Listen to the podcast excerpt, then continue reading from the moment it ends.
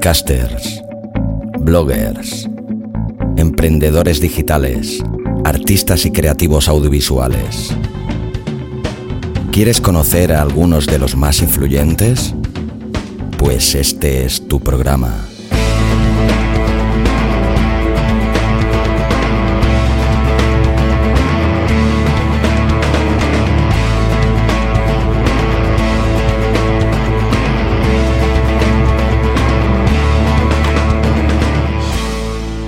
Al borde del abismo.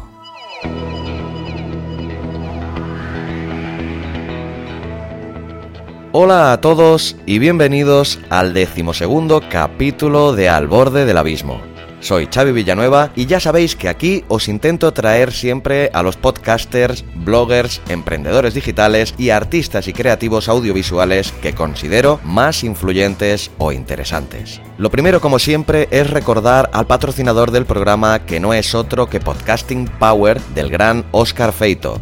Si en algún momento de tu vida te has planteado, me gustaría hacer un podcast pero no sabría ni por dónde empezar, Podcasting Power es tu mejor opción ya que te permitirá publicar tu primer podcast en mucho menos tiempo del que jamás te hubieras imaginado. Todo esto en un completísimo manual de 135 páginas acompañado de un montón de extras, 10 horas de minuciosos videotutoriales, una detallada guía con todas las herramientas, hardware y software necesarios, un montón de plantillas tanto de guiones como de propuestas de patrocinio, solicitud de entrevista a un invitado, así como acceso a un interesantísimo grupo privado de podcasters en Facebook. Si esto no fuera poco, si mientras realizas el curso tienes una duda, una pregunta o algo que no entiendes, tendrás acceso directo a Oscar Feito para realizarle cualquier tipo de consulta. Y yo también estoy a tu entera disposición para lo que haga falta en contacto arroba abismofm.com. Si quieres más información sobre el curso Podcasting Power, entra en www.abismofm.com barra podcasting power. Llegados a este punto vamos a por el programa de hoy. En el capítulo 7 de Al borde del abismo, hablando con Florencia Flores, me comprometí a mejorar los porcentajes de mujeres entrevistadas en el programa. Pues hoy vamos a incrementar un poquito este porcentaje ya que nos visita otra linda voz femenina de aquellas que dan ganas de sentarse en el sofá con un buen café y una manta y escucharla con total atención. También tiene en común con Florencia que nos separan miles de kilómetros y un inmenso océano de por medio. Otra de las inmensas grandezas de la tecnología, poder hablar con total normalidad y totalmente gratis con una persona que está en Costa Rica y poderte nutrir de todos sus conocimientos, de su inmensa simpatía, así como de todo su talento. Esta simpatiquísima costarricense es Gaby Ugarte y es periodista, productora, locutora y conductora de radio y televisión desde hace 15 años.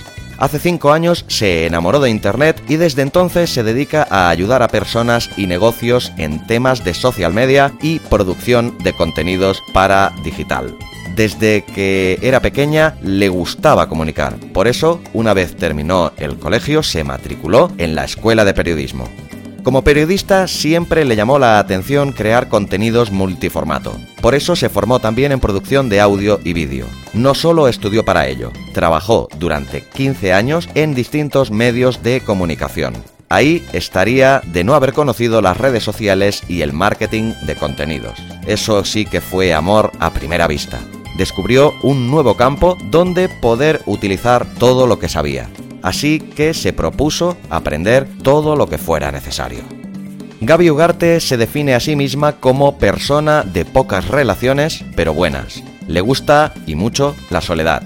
Prefiere una taza de café con un amigo a una gran fiesta y ama estar en su casa con su familia. Pues bien, un poco a grosso modo, esta es nuestra invitada de hoy. Ahora te dejo con la interesante entrevista que le realicé hace un par de semanas. Abismeras y abismeros, con todos vosotros, Gaby Ugarte.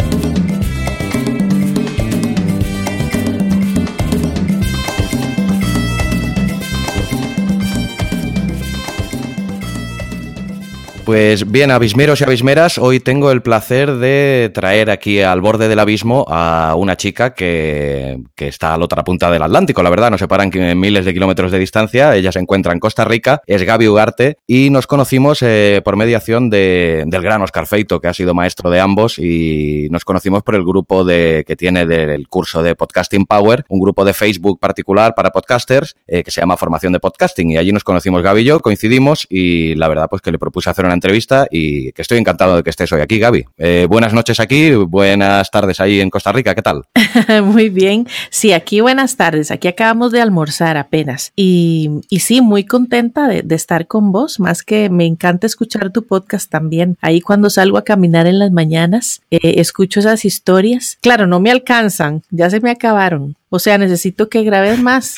Bueno, de, momento del, que hablas de narraciones desde el abismo es semanal, voy publicando uno a la semana. Precisamente eh, pasado mañana publicaré el nuevo, ya tendrás una nueva historia para escuchar. Pues nada, para empezar también me gustaría pues que pusieras un poquito en antecedentes a los oyentes de Al Borde del Abismo quién es Gaby, quién es Gaby Ugarte, ¿no? Un poquito tu experiencia tanto personal como profesional. Bueno, mira, yo eh, soy periodista, soy comunicadora desde hace muchísimos años. Empecé desde muy jovencita en televisión. Estuve bastantes años en el canal de televisión de aquí, estatal, y ahí hice de todo, de todo lo que te puedas imaginar, desde reportera, presentadora, conductora, eh, era así como todo terreno. Y ahí mismo en la radio estatal, porque es un, eh, es un sistema nacional de radio y televisión, eh, me enamoré de la radio.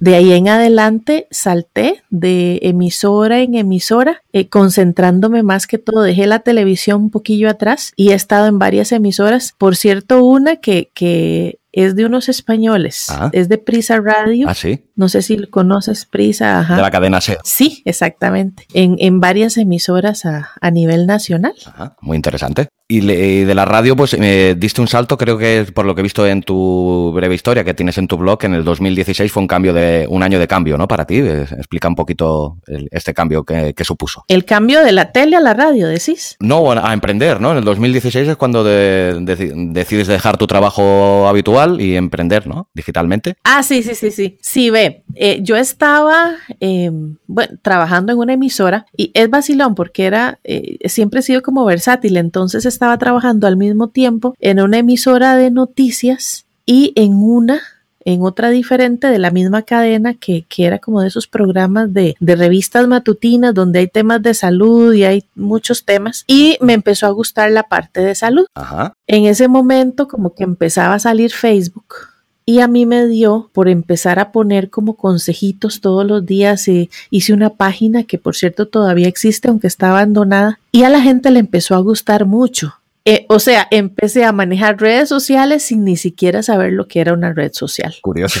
y de ahí en adelante, me, sí, me empecé a enamorar de la parte digital y llegó un momento en que en que yo dije, bueno, es que si yo quiero dedicarme más a esto, tengo que dar el salto de salirme. En ese momento estaba en una emisora que se llamaba Momentos Reloj, que era como de, corte musical romántico. Ah. Eh, y era una decisión dura porque los espacios, aquí hay mucha gente estudiando comunicación y muy poca gente en los medios. Ah. Entonces era como dejar algo que no era fácil de conseguir, ¿verdad? Pero no, lo hice y así empecé a conseguir mis primeros clientes de redes sociales y fui montando mi, mi proyecto personal con, con, pequeñas empresas que empezamos a gestionarles las redes sociales. Primero yo solita con una socia, que no es la que tengo ahora, por cierto. Y, y ya después, conforme fue creciendo, ya empecé a necesitar ayuda, eh, ya necesitaba un diseñador, un programador. Y en este momento damos servicios de marketing digital. Pero este, ya llegó un momento en que pensé que quiero enfocarme a la parte de, de, los infoproductos. Vamos a ver cómo, cómo nos va, ¿verdad?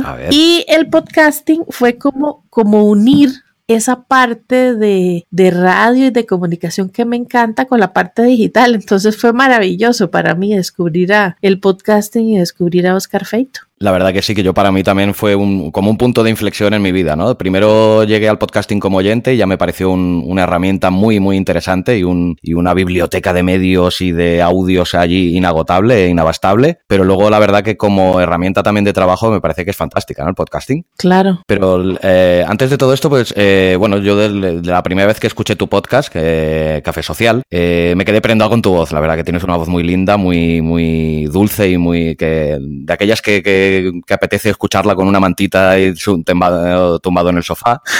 Me gustaría saber si, tienes algún tipo de formación, eh, has educado tu voz, porque aparte de llegar a, desde el periodismo, no sé si has tenido algún tipo de, bueno, de estudios para, para modular la voz o si has hecho cualquier cosa de este tipo. En mi caso es particular porque no todos los periodistas hacen locución, o sea, un locutor es diferente a un periodista.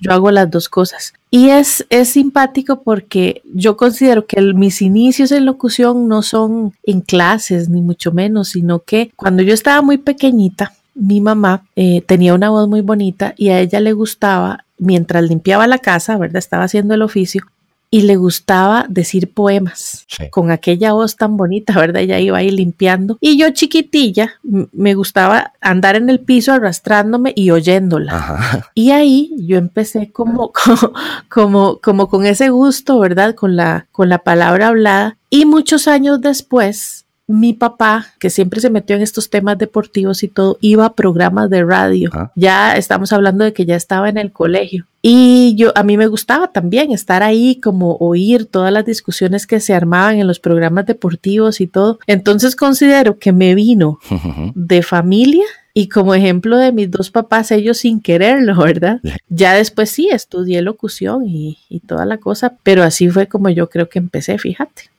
Pero vamos, que la radio ha sido una compañera, por lo que veo, a lo largo de toda tu vida, ¿no? Ah, sí, sí, sí, sí. Eh, la radio y muy ligado a eso la música, porque aunque sí yo he trabajado en revistas y en noticieros, eh, de vez en cuando he estado metida en emisoras de, de música y es porque me encanta la música además. Y la música de todo tipo. O sea, yo te escucho desde, desde rock hasta Felipe Pirela. ¿Vos sabes ah. quién es Felipe Pirela? No lo conozco, pero... Bueno, es algo bastante... Intuyo que será a lo mejor un cantautor. ¿eh?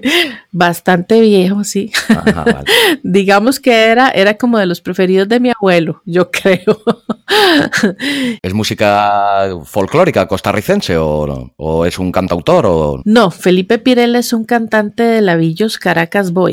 Este, esta agrupación... Eh, boleros, música como tipo bolero, romántica. Yo me imagino que en esos tiempos, no sé, como que en los lugares estos donde se hacían las fiestas, bailaban ahí todos pegadillos. Eh, no sé, me encanta, me encantan las imágenes de esos tiempos, de esas épocas en que en que se daba cuerda y, y las parejas salían a bailar y toda la cosa. Vacilón. Te intuyo por lo que me dices y por lo que me has comentado que tenías un programa de radio musical, eh, de, canciones románticas y te gusta este cantautor romántico y te intuyo una mujer romántica, ¿me equivoco? Pues sí, sí y no, porque también me gusta el rock y también me gusta el reggae. y, y, me encanta la música electrónica, por eso te digo, es como, yo no sé, como que me gusta de todo un poquito. Y he tenido programas desde infantiles. Tenía uno muy bonito que se llamaba, ya no me acuerdo ni el nombre, pero eh, hasta puse a unos, a unos primitos a hacer, hacer la locución de la entrada del outro y el intro. Ah, vale. Y era así como música de niños, eh, hasta programas, sí, de música romántica, como es este que te contaba de Momento de Reloj, que es una emisora, ¿sabes? Eh, allá se utiliza el término música plancha. No, no, con la música no. ¿Qué, vendría a significar? ¿Que es música pesada? O... Yo creo que esto, esto no me lo crea, pero creo que el término viene de que la gente escuchaba ese tipo de música como mientras aplanchaba. Ah, y es Camilo Sesto, José José, eh, José Luis Perales, toda esta música romántica como viejita, eh, Juan Bau. Me ha gustado que comentaras, bueno, que noto que con la música eres, eh, tienes un, contrapunto muy interesante, porque yo también soy músico, soy muy compositor también, y aparte de que una de mis músicas favoritas sea el rock, el rock and roll, creo que tampoco no, no va desligado del todo a que pueda ser un romántico, también me gustan otros tipos de música, bandas sonoras, también me gustan muchos boleros y y no creo que, sean términos que puedan ir tampoco tan separados, ¿no? Sí, sí, imagínate que me, me gustaba mucho Metallica. Ah, mira, a mí también, la verdad. sí. Y tengo un hijo de 14 años que ahora también se ha aficionado mucho también al heavy metal, así más duro, y Metallica le gustan mucho, sí. Vieras qué curioso, porque yo tengo un chiquito eh, bueno, no es un chiquito, yo lo sigo viendo como chiquito y la verdad que ya no es nada chiquito. Ella tiene 16 años. Ah, sí, ya es un hombrecito. Y, y, es también muy curioso porque me saca canciones que yo digo, ¿de dónde sacó esta música? Para no cansarte con el cuento, le gustan los Beatles. Ah. Y yo digo, ¿pero de dónde se sacó este chiquito música de los Beatles? Y también es como, como igual a mí en eso, en que le gusta como música muy, muy variada y, y variada no solamente en estilos, sino en épocas. Sí, la verdad que esto es una de las grandezas de, Internet, ¿no? Que ha permitido eh, democratizar ya no solo la música, ¿no? sino todo tipo de contenidos, ¿no? Y hacérselo asequible a gente de todas las épocas, ¿no? Bueno, mira la maravilla que hoy estamos aquí conversando. Por ejemplo. Algo que no, no hubiera sido posible de, no ser por, por Internet, y no solo por Internet, sino que también por los medios sociales. Ya no hablemos solo de redes sociales, sino de medios sociales en general. ¿Cuándo íbamos a pensar que en un grupo de Facebook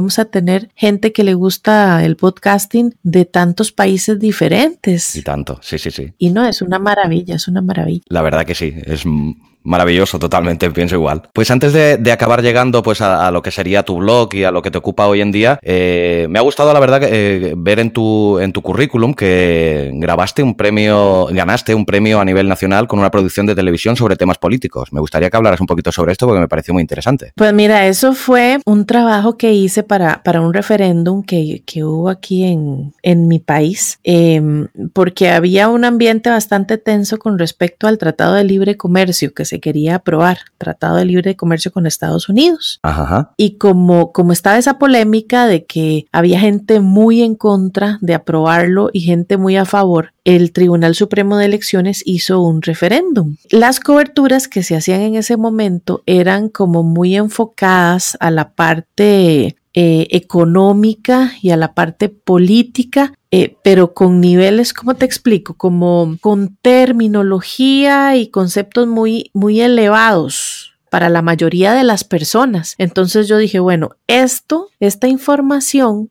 tiene que llegar a la mayor cantidad de gente posible y tiene que haber una manera de masticar esto y que la gente lo entienda. Pues Entonces nos dimos a la tarea de hacer una especie como de, documentales pequeños acerca del Tratado de Libre Comercio en esos términos. Entonces, por ejemplo, en lugar de decir que el índice tal iba a subir no sé cuánto, que los impuestos o que aquí nosotros tratábamos de decirle a la gente, bueno, ¿esto qué significa? Significa que si usted va a comprar estos productos, le van a salir más baratos y si le salen más baratos, significa X y Y, Z.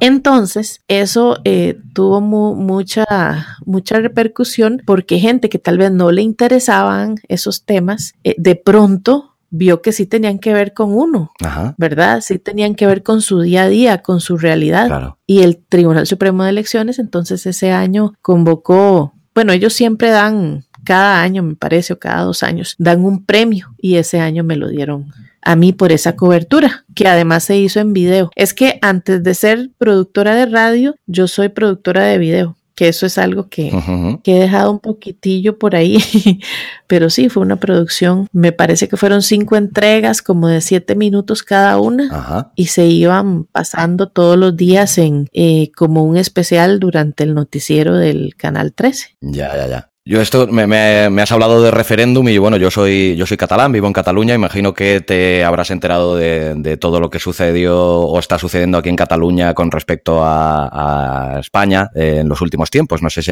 qué, te ha llegado hasta allí o si estás informada un poco del tema. Sí, claro, alguito por ahí. Eh. Además, como tengo tantos amigos en, en, Facebook que son españoles, pues algo comentan, ¿verdad? Por ahí. Claro. Es que eh, yo no sé por qué pero en España como que hay una gran cantidad de personas eh, muy buenas en el marketing digital. Sí, sí, sí. De hecho, aquí en mi país todavía no hay los niveles que ustedes tienen allá. Incluso yo conversaba con una con una paisana tuya y me decía que todavía les falta mucho, pero aún así nosotros estamos muy atrás de ustedes en todos los temas que tienen que ver con, marketing digital. Ya, ya, ya. Imagino que también porque a lo mejor han llegado un poco más tarde allí las herramientas digitales y de Internet o, o, cómo, o por qué lo consideras tú que, que hay este retraso. Es que fíjate que eso no debería, no debería de ser así porque las herramientas, como lo que hablábamos antes, están en Internet. Entonces, tanto las puedo accesar yo aquí en Costa Rica como las puede accesar alguien en Chile o, alguien en España. Entonces, no creo que sea un tema de,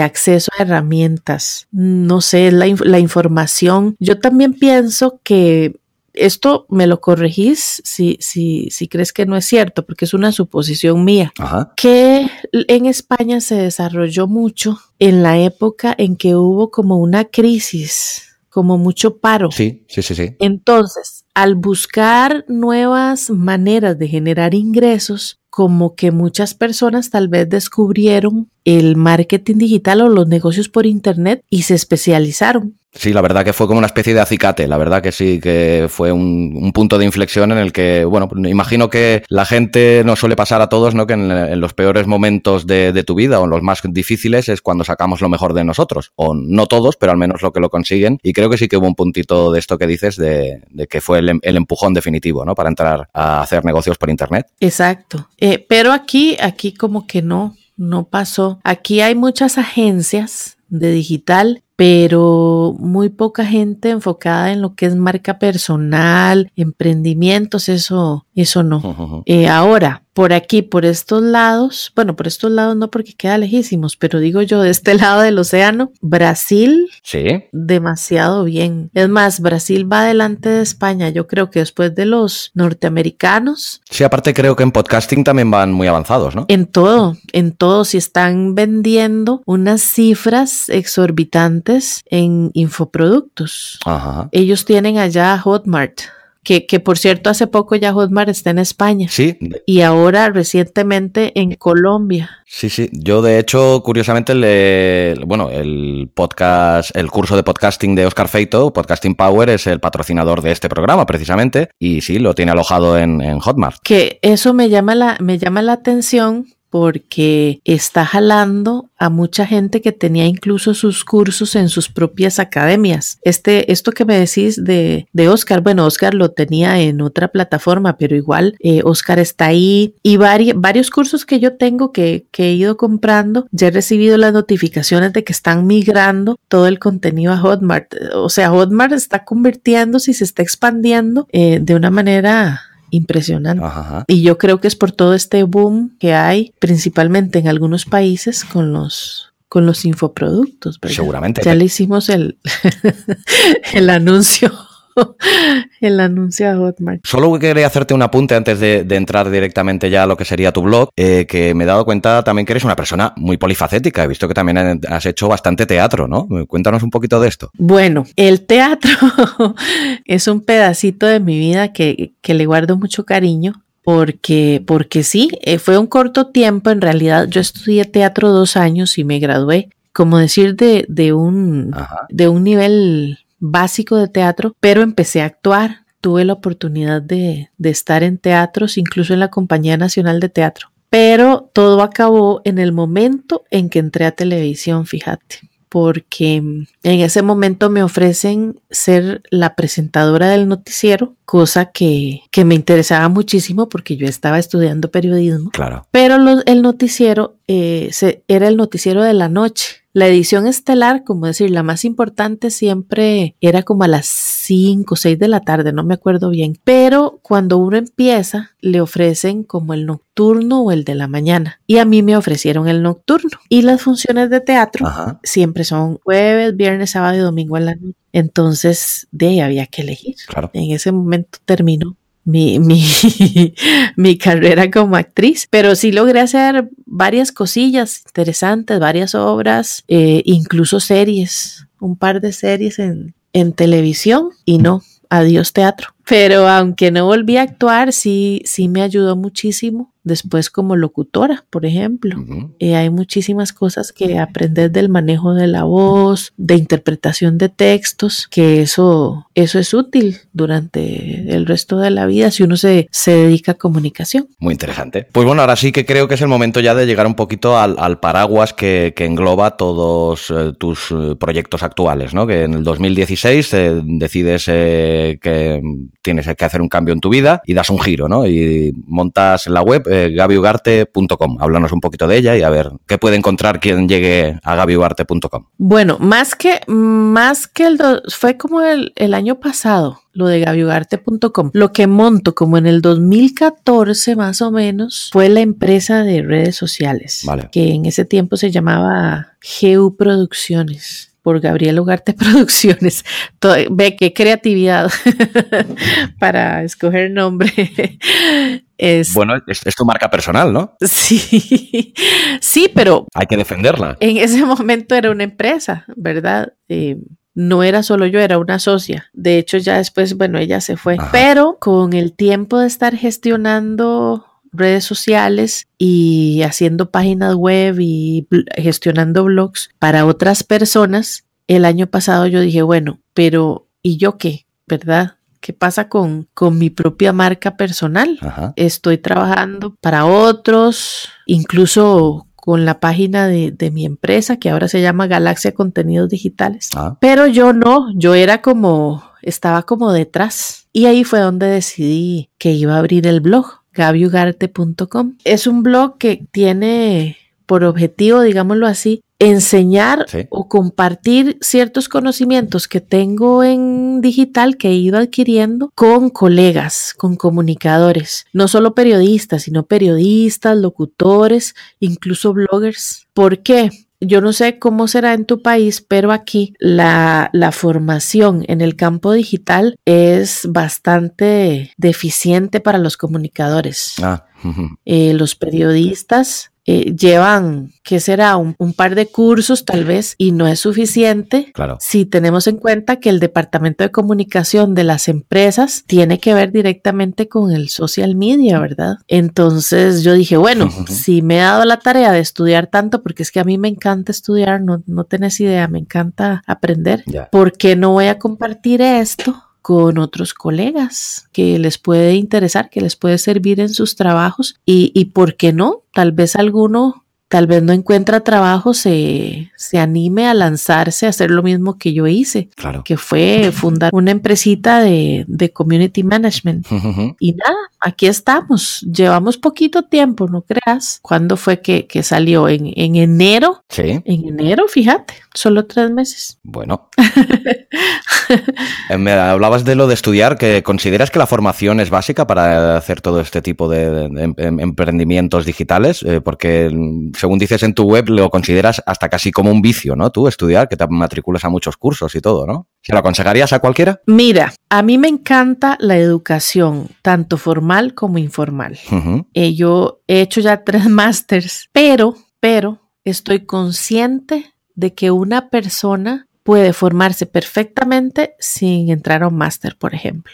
¿Cuántas personas no montan empresas y no han ido a la universidad y les va bien? Sí, sí, sí, y tanto. Claro, yo creo que esa, eh, la idea de que esas personas no estudiaron no es cierta, porque a su manera ellos han aprendido ya sea buscando cursos, ya sea investigando sobre, sobre, lo que van a hacer, porque para tener éxito, pues hay que tener el conocimiento. Pero lo que te quiero decir es que es que sí creo que es muy valioso, pero no creo que sea la única vía la educación formal. Ya, ya, ya. Estoy totalmente de acuerdo porque yo, por ejemplo, sería uno de esos casos, ¿no? Que yo no tengo una formación académica universitaria, pero en cambio sí que he realizado muchos cursos. Y ya no solo cursos, ¿no? Antiguamente yo vengo de la vieja escuela porque ya tenemos una edad y he leído muchísimo en libro, en formato libro, papel, pero a día de hoy lo que hablábamos antes de la gran herramienta que significa Internet, creo que se ve maximizada en, este tema, ¿no? Sobre todo en el tema formativo, eh, tienes muchísimas opciones de conseguir formación gratuita vía Internet. Bueno, ve este ejemplo. Vos decís que no, no fuiste a, la universidad y sin embargo estás haciendo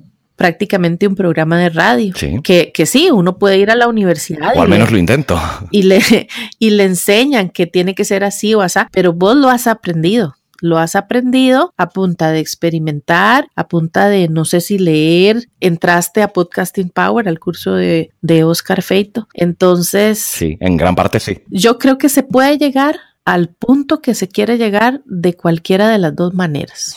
Eso es lo que, lo que yo defiendo. Ajá. Eh, vi, que, vi que también habías realizado una mentoría con Miguel Florido, que es uno de los gurús del marketing digital de, por estas lares. Eh, imagino que sería toda una experiencia, ¿no? Explícanosla un poco. Vieras que sí, estuve unos meses eh, tomando sesiones de mentoría con Miguel. Además, estuve en su curso que se llama, ¿cómo es que se llama? Más Mentoring. Ajá, sí, sí. Curso Más Mentoring. Bueno, es un curso que incluye mentoría con formación en videos y clases en, vivo que, me gustó bastante. Y además, sí, sí tuve varias sesiones de mentoría con él, lo cual fue una gran experiencia porque fue lo que me ayudó, lo que me dio como los últimos empujoncitos para que naciera gabiugarte.com.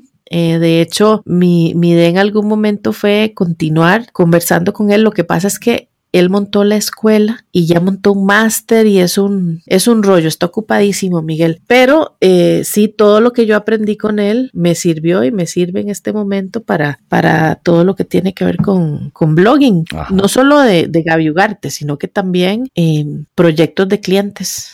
¿verdad? Es muy valioso. Por eso te digo, eh, haciendo la comparación con lo que hablábamos antes, yo considero que en un curso como ese tal vez puedes aprender hasta hasta más que en un máster formal de una universidad. Ya, Muy interesante, la verdad. Pues eh, pongamos que yo ahora, por ejemplo, fuera un nuevo visitante a gabiugarte.com. ¿Qué, encuentro en gabiugarte.com? ¿En qué me puedes ayudar? Te puedo ayudar a mejorar tu visibilidad. Te puedo ayudar a crear mejores contenidos a través del social media. Ese es el enfoque. Eh, social media entendiendo redes sociales, entendiendo tal vez el blog.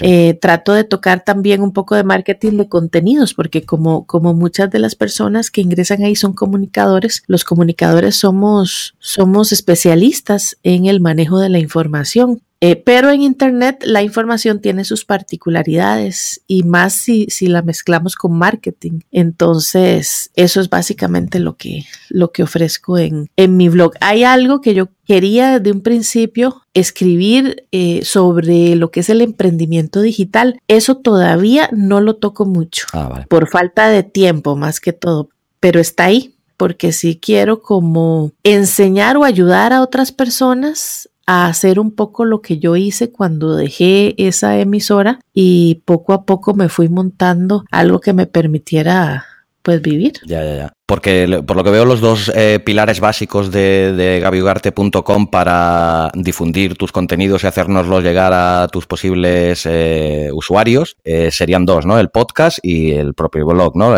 los posts del, del blog, ¿no? Sí, sí es. Y, y te confieso que Escribir no es de mis cosas favoritas, pero sí, más después de, Miguel Florido, entendí que era necesario, que era necesario escribir. Y el podcasting es la parte emocional, es lo que iba a hacer de, de, todas maneras, aunque pensara que iba o no dentro de mi estrategia, porque es lo que te digo, fue como eh, la posibilidad de retomar esa radio que dejé hace dos años de, de una manera diferente. y, bueno, una, una de las cosas que, me gusta del podcasting es que puedes especializarte. ¿Por qué? Porque si vos vas a una emisora grande, como en las que yo estuve, y, y, decís, bueno, es que yo quiero hacer un, programa de, marketing digital, pues te van a decir que no, ¿Por qué? Porque las emisoras son masivas. Em, van a grandes masas que, que, que, tienen ciertos intereses.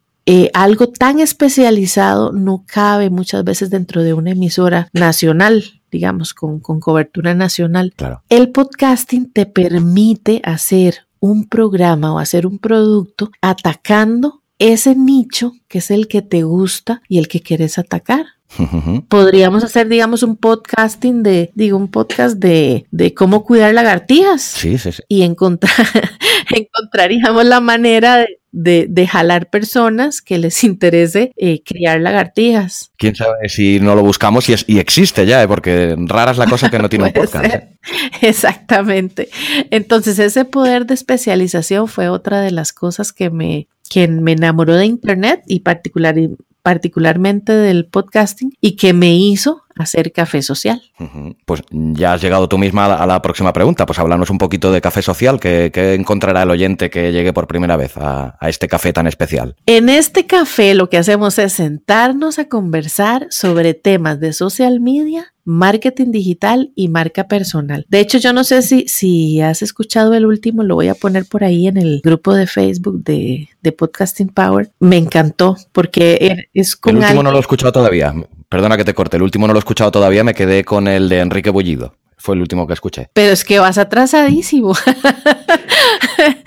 vas atrasadísimo porque, este, a ver. ¿O el de Miguel Florido fue posterior? No, el de Miguel Florido fue antes, yo creo. Anterior. Pero bueno, este último que acabo de hacer me encanta porque es una de esas personas que admiro demasiado, que me encanta desde, desde hace muchísimo tiempo. Andrés Pérez Ortega, ¿lo conoces? No, la verdad que no. Lo, he visto por primera vez cuando estaba ojeando antes tu blog, pero no lo conozco, ¿no? Bueno, pues vale la pena. Aprovecha y háblanos un poquito de él. Andrés es la referencia en España de lo que es la marca personal.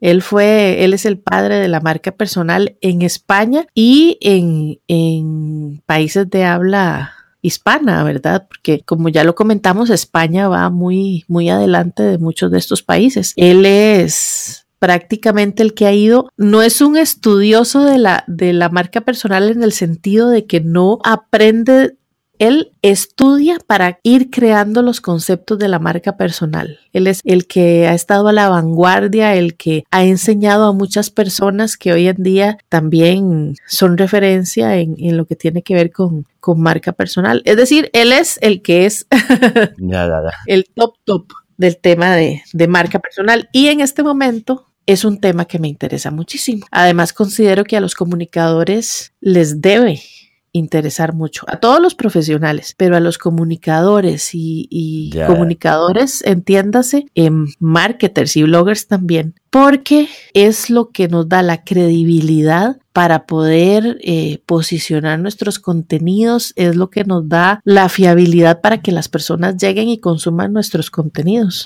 Entonces, considero que es algo que debemos hacer todos, que yo no hice desde el principio, lo que te decía, ¿verdad? Porque yo empecé con el blog hace poquito y con ciertas cuestiones, ciertos proyectos que después te contaré, todavía no puedo contar, pero, pero sí creo que es algo que todos debemos hacer. Pues sí, la verdad que de momento ya me han entrado ganas y ya me lo he apuntado a la agenda, ya está apuntado como deberes escuchar la entrevista porque me han entrado ganas. Eh, aparte, no, tenía el placer de conocerlo, es que ni, de oídas, pero siendo, si me dices que es un referente sobre marca personal, además mm, tengo que, recuperar esta entrevista. Pero me gustaría hacerte una, que explicaras a, una persona que no sepa lo que es el podcasting, que no sé cómo estará, por ejemplo, en este sentido en Costa Rica, pero aquí en España todavía hay mucha gente que sigue desconociendo qué es el podcasting. Una persona que nunca haya oído hablar del podcasting, ¿cómo se lo venderías? ¿Qué, le dirías que es el podcasting? ¿Beneficios? ¿Ventajas? Bueno, ya, bueno, ya conversamos un poquito de eso, pero yo creo que el podcasting es la oportunidad de llegar de una manera más cercana a tus oyentes o a tu cliente ideal a través de algo tan, tan personal y tan íntimo como lo es la voz. Es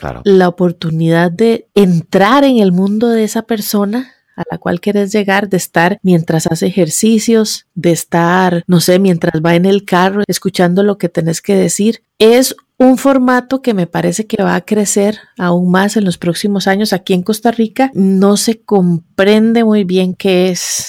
Eh, hay, un, hay un asunto y es que se cree que es como llegar y grabar un programa y ya, y ya, ahí lo metes en, en SoundCloud en, y que entonces ya la gente como que va a venir, a venir sola, ojalá fuera así, ¿verdad? Pero falta mucho de ese componente de lo que es salir a buscar la gente que quiere escucharte y lo que dice Oscar, generar audiencia, ¿verdad? Esa parte de generar audiencia, eh, yo no sé si, si, si te pasa como a mí, pero a mí eso, eso de Oscar se me quedó grabado, ¿cómo es? Eh, generar audiencias y monetizarlas.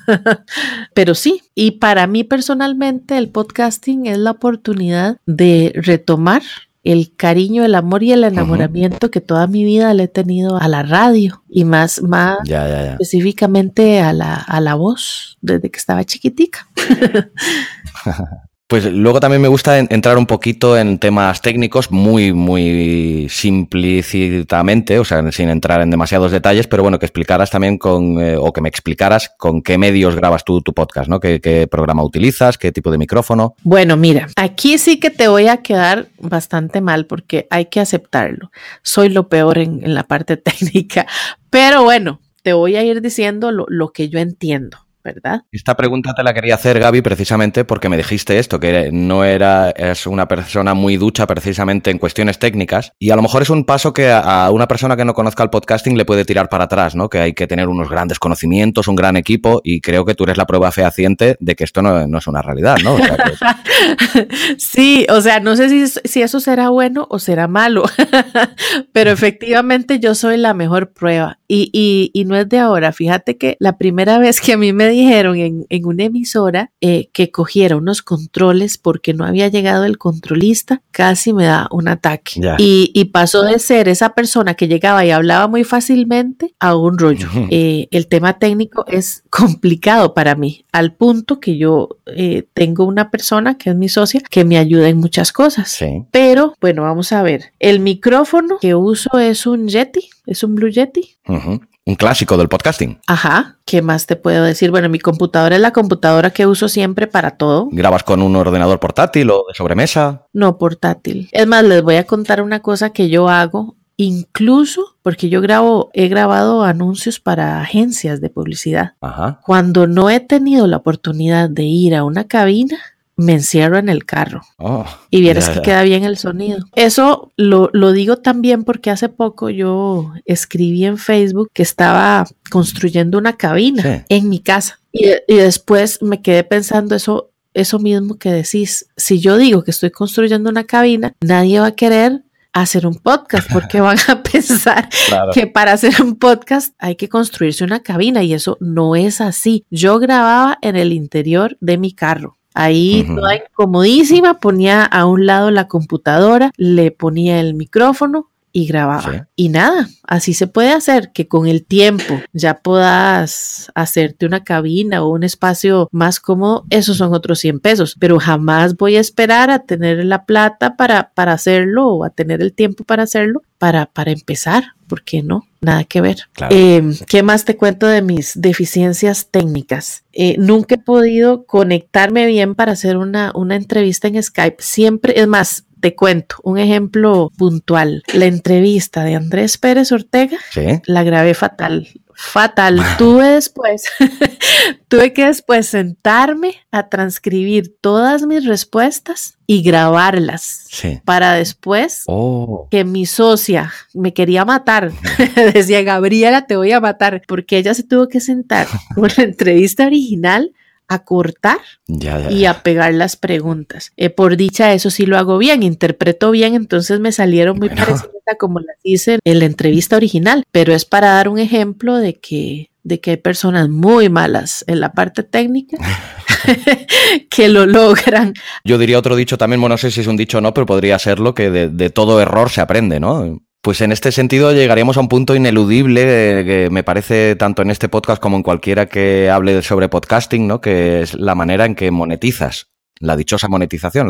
¿Tienes alguna manera para monetizar ya no solo tu podcast, sino tu blog, eh, todo tu, proyecto? Con respecto a la, a la monetización, todavía no me estoy preocupando mucho por eso, porque eh, acabo de empezar. Sí que he, he logrado monetizar los proyectos de, de clientes míos, pero este Gaby Ugarte, por ser muy personal y por, por estar iniciando aún, todavía no estoy en esta etapa de, de buscar monetizarlo. Hay quienes dicen que uno puede y debe monetizar eh, el proyecto en Internet desde el principio. Por ejemplo, no sé, ¿qué te digo? Fran Cipión es uno de los que dice que uno debe tener una mentalidad más emprendedora desde un principio y pensar incluso que uno lo que tiene no es un blog, sino que es un negocio, ¿verdad? Un emprendimiento. Hay otra corriente que dice que no, que uno tiene que trabajar muy bien su blog, generar audiencia, eh, ganar autoridad y en el momento en que ya haya crecido lo suficiente, ya es momento Claro.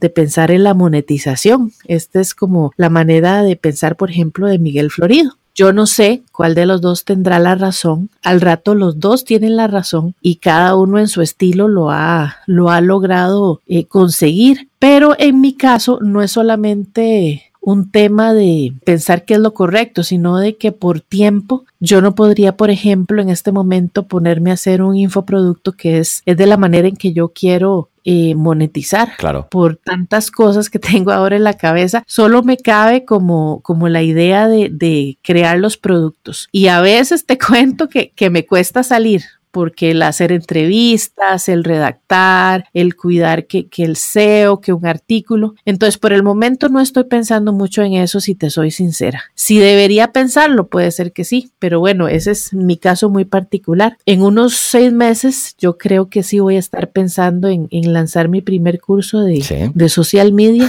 Quedan todos invitados, eh, pero ya te contaré. Ya te contaré. Sí, porque en ese momento, tienes eh, dos recursos gratuitos en el blog, ¿no? Que son el plan de social media y un plan, una plantilla para planear tu podcast. Pero podrías llegar incluso a ampliarlos y generar un infoproducto de alguno de estos recursos que tienes. Claro, Incluso te cuento, tengo bastantes suscriptores para hacer tan poquito tiempo. Eh, sí, me mandan mensajitos y toda la cosa, pero sí no estoy en esa etapa. Por ejemplo, yo llevo uno, uno de los proyectos de mis clientes es una marca personal que con él ya estamos, ya hemos vendido infoproductos y, ya pasó, ya tiene más de 10 mil suscriptores y todo, pero todavía en esa etapa no me veo. Yo tengo que, de que ser realista, ¿verdad? Ir con, con los tiempos que, de los que cuales puedo disponer y, en este momento eh, Gaby Ugarte va así a pasito firme, pero todavía no.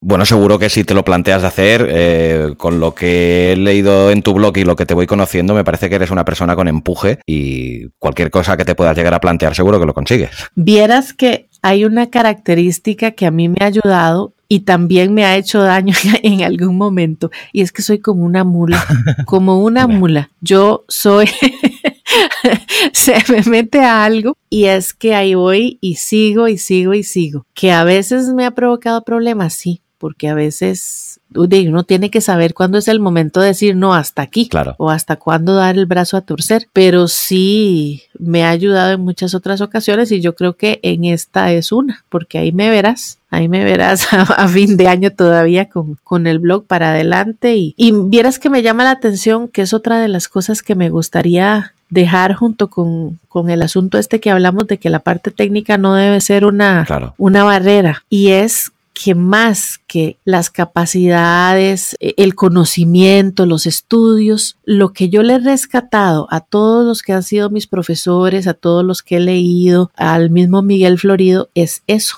es la importancia de decir yo voy a hacer esto y lo voy a hacer así tenga que pasar un año escribiendo todas las semanas y publicando. Claro que sí, y además estoy convencidísimo de que a final de año no solo vas a estar ahí, sino que vas a haber crecido segurísimo. Bueno, Dios te oiga. Adiós rogando y con el mazo dando, dicen. Luego has hablado de una palabra que considero que es clave para cualquier persona que ya no solo un emprendedor digital, sino cualquier persona que tenga un blog o un podcast, eh, que son los suscriptores, ¿no? Leí un artículo en tu blog que lo consideré muy, muy interesante porque evidentemente como cualquier persona que tiene un blog, eh, estoy interesado en aumentar mis suscriptores. Y tenías en eh, un post que consideré muy atractivo, que se llamaba ¿Cómo gané suscriptores y mil dólares en un mes? En tres rápidos rápidos consejos, así muy cortitos, ¿cómo se, ¿qué aconsejarías a una persona que esté interesada en incrementar su audiencia y sus suscriptores? Bueno, tres y, y, de paso te digo de quién los, de quién me los robé. Ah, Porque el primero es de otra de esas personas que admiro montones, ah. que es Oscar Feito. Yo creo que compartimos ese sentimiento. Y es pensar en dar antes. Es recíproca la admiración, sí, sí.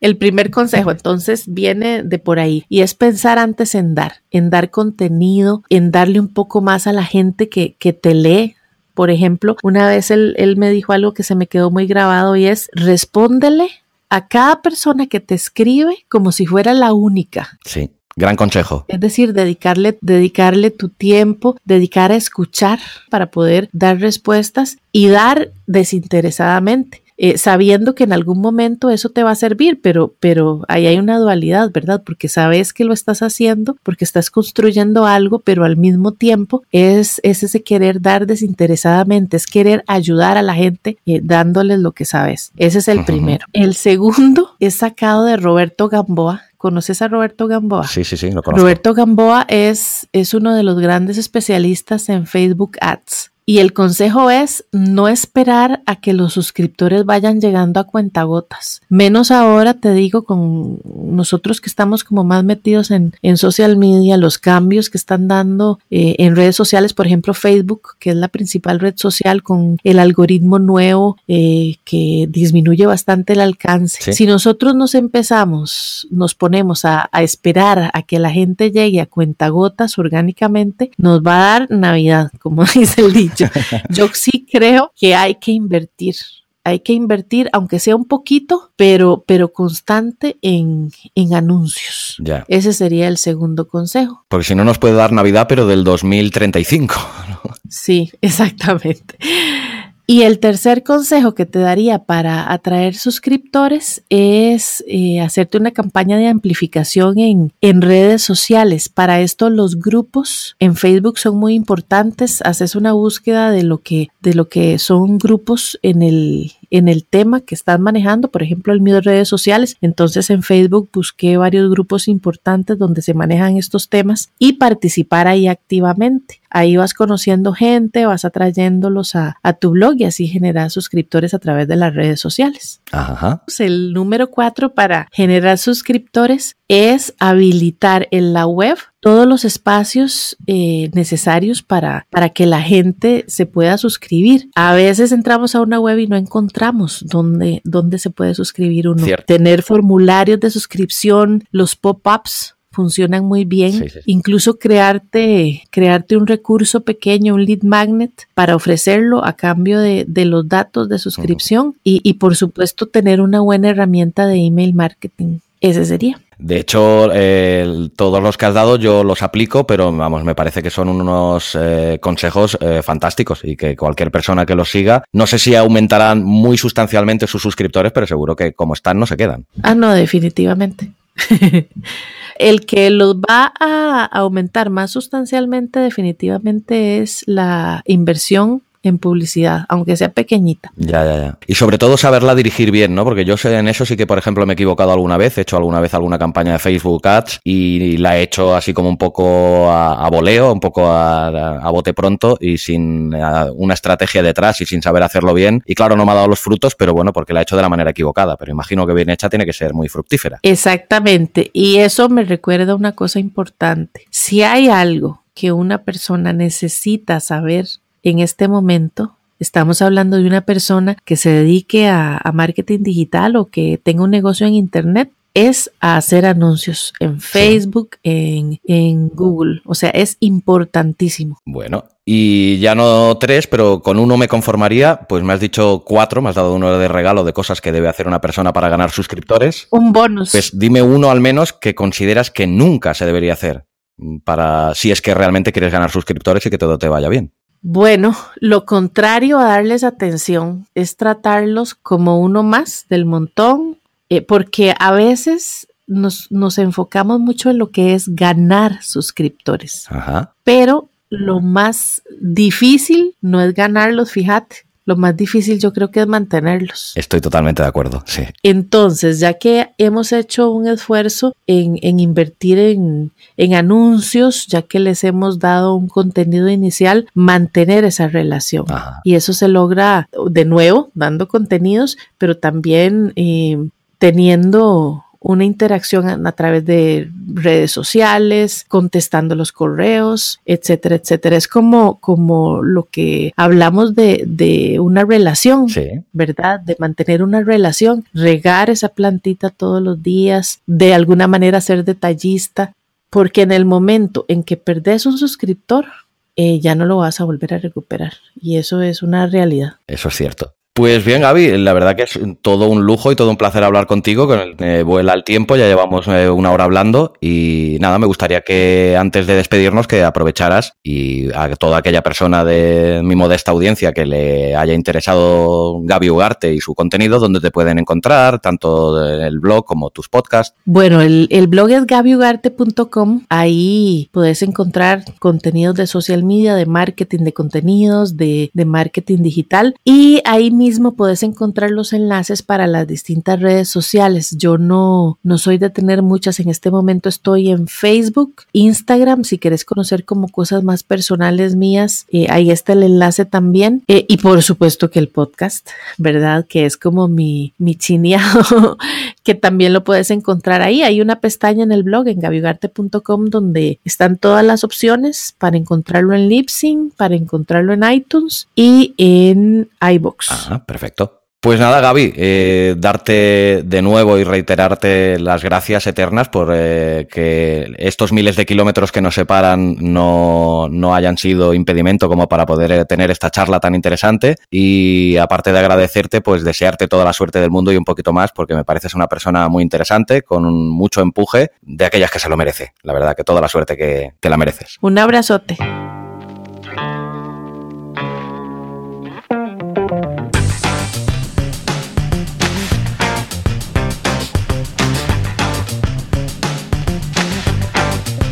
Abismo FM, todo sobre podcasting y audiovisuales.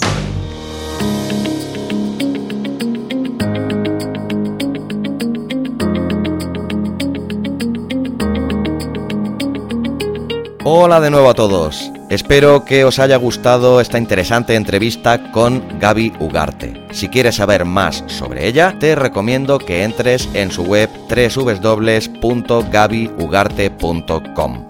Recuerda que este programa ha sido patrocinado por el fantástico curso Podcasting Power de Oscar Feito, del que podrás encontrar toda la información en abismofm.com barra podcasting power.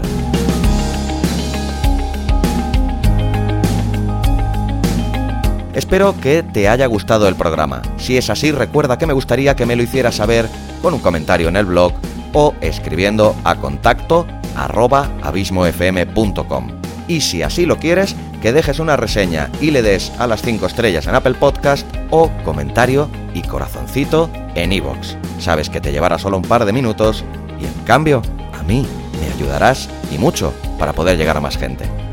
Por último, recomendarte, como siempre, que te suscribas al podcast sea cual sea la plataforma desde la que me escuchas, y así te olvidarás para siempre de tener que buscar y descargar cada nuevo capítulo, ya que esto se hará automáticamente en tu dispositivo móvil o en el ordenador o el sitio donde escojas para escuchar tus podcasts. Asimismo, te recomiendo también que te suscribas al blog www.abismofm.com. Así recibirás automáticamente en tu mail todos los artículos del blog y todos los podcasts en el mismo instante de su publicación.